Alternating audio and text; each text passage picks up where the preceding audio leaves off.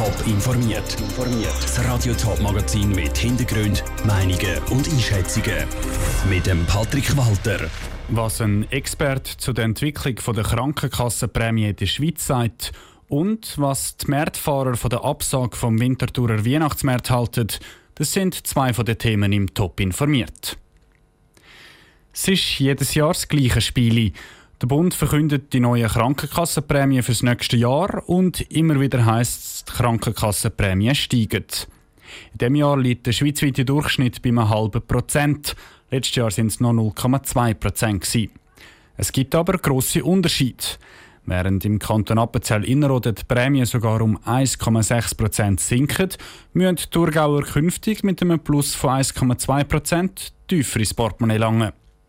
Wie ein Krankenkassenexperte die Prämienentwicklung in der Schweiz einschätzt und was er für die Zukunft erwartet, im Beitrag von der Stefanie Brändle.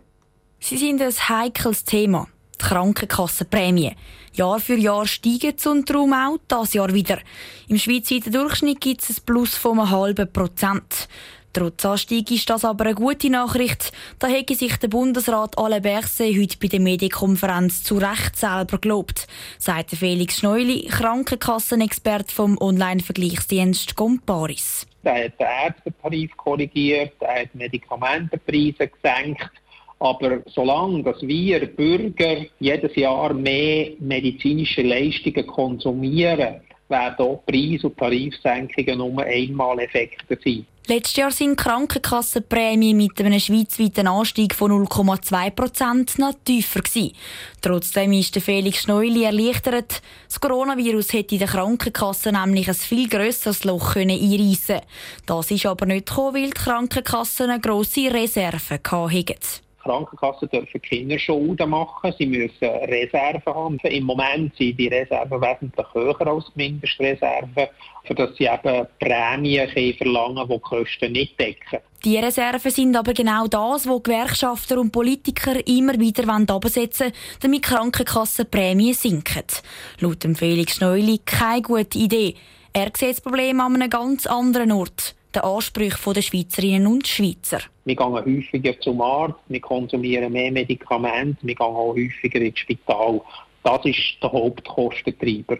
Und solange das, das so ist und solange das Medizin Fortschritt macht und Krankheiten kann heilen kann, wo man früher noch daran gestorben ist, solange werden die Prämien steigen. Und da glaubt Felix Schneuwly auch nicht, dass die Schweizerinnen und Schweizer darauf verzichten wollen. Darum muss er, wie der Bundesrat Alain Berset, ganz klar sagen, auch in Zukunft heisst es Jahr für Jahr wieder, die Krankenkassenprämien steigen. Der Beitrag von Stefanie Brändle. Wer seine Krankenkassenkosten noch senken will, der soll laut Felix Schneuwly regelmässig die Preise der Anbieter vergleichen und gerade aktuell nochmal den Anspruch auf Prämienverbilligung prüfen. Wegen dem Coronavirus haben nämlich mehr Leute Anspruch auf teils höhere Prämienverbilligungen. Der Dezember ist eigentlich die Zeit der Weihnachtsmärkte. Dieses Jahr ist aber nicht überall gleich viel Weihnachtsstimmung zu erwarten. In mehreren Städten ist nämlich der Weihnachtsmarkt wegen der Corona-Krise abgesagt worden. Zum Beispiel in Bülach, in Zürich auf dem sechsten Leutenplatz oder erst gerade heute in Winterthur. Das stösst der Märtfahrer sauer auf. Lara Pecorino. Kein Weihnachtsmarkt in der Winterthurer Altstadt. Grund ist einmal mehr die Corona-Krise. Ein O K vom Weihnachtsmarkt Winterthur hat zusammen mit der Stadt entschieden, dass aufgrund der Corona-Schutzmassnahmen dieses Jahr kein Weihnachtsmarkt stattfinden kann. Das stösst bei den Marktfahrern auf wenig Verständnis. Ganz besonders, weil der Bund eigentlich kein Verbot für Märkte ausgesprochen hat. Der Raymond Chevalier ist Marktfahrer und hat am Winterthurer Weihnachtsmarkt Kunstobjekte verkauft. Er kritisiert die Absage der Weihnachtsmärkte scharf. Wenn man in einen Laden rein kann mit einer Schutzmaske, dann sehe ich nicht, wieso dass man nicht auf einem Markt, vor allem zum Beispiel Winterthur, der verrissen ist, nicht soll können mit oder ohne Maske einen Einkauf machen. Ich kann auch in ein Stadion gehen. Also es ist einfach nicht eingesehen, warum dass ich einen Fußballmatch anschauen kann, aber ich darf nicht eine Weihnachtskrippe kaufen. Mit dieser Kritik ist er nicht allein. Auch der Schweizerische Marktverband betont, dass einige Märkte aus unverständlichen Gründen abgesagt werden. So könnten kleinere Märkte problemlos stattfinden. Viele Organisatoren schrecken aber von den Schutzkonzepten zurück, statt zum Beispiel die Verteilung der Marktstände neu zu organisieren. Auf Seite der Organisatoren vom Winterthurer Weihnachtsmarkt ist die Meinung aber klar. Ein Markt in der Grösse vom Winterthurer Weihnachtsmarkt sei aufgrund der aktuellen Corona-Schutzmassnahmen schlichtweg zu aufwendig. Bei uns haben die Besucher, also die Gesundheit der Besucher, schon sehr hohe, also erste Priorität. Und wir haben versucht, das zu machen. Wir haben dann aber gesehen, dass wir mit diesen Auflagen und der Anzahl äh, Mieter und der Stände einfach das nicht können realisieren können. Es ist unmöglich. Ganz auf die Weihnachtsstimmung wollen die Organisatoren aber nicht verzichten. Zusammen mit der Stadtpolizei Winterthur wird aktuelles Konzept für einen Mini-Weihnachtsmarkt erarbeitet. So soll wenigstens ein bisschen Weihnachtsstimmung aufkommen. Der Beitrag von Lara Pecorino. Für Märtfahrer dürfte der Winterthurer Weihnachtsmarkt im Kleinformat aber nur ein ganz kleiner Trost sein. Sie müssen weiterhin mit grossen Verlusten rechnen in diesem Jahr. vierzig Millionen Franken. So viel will der Kanton Thurgau für einen Ergänzungsbau hinter dem Regierungsgebäude in Frauenfeld ausgeben. dreihundert Leute sollen dort in Zukunft arbeiten. Im Kantonsrat war das Projekt unbestritten gewesen. Alle Parteien sind dafür. Das sind sie auch beim letzten Mal vor fünfzehn Jahren gewesen. Dort mal hat ein ähnliches Projekt an einem anderen Ort realisiert werden.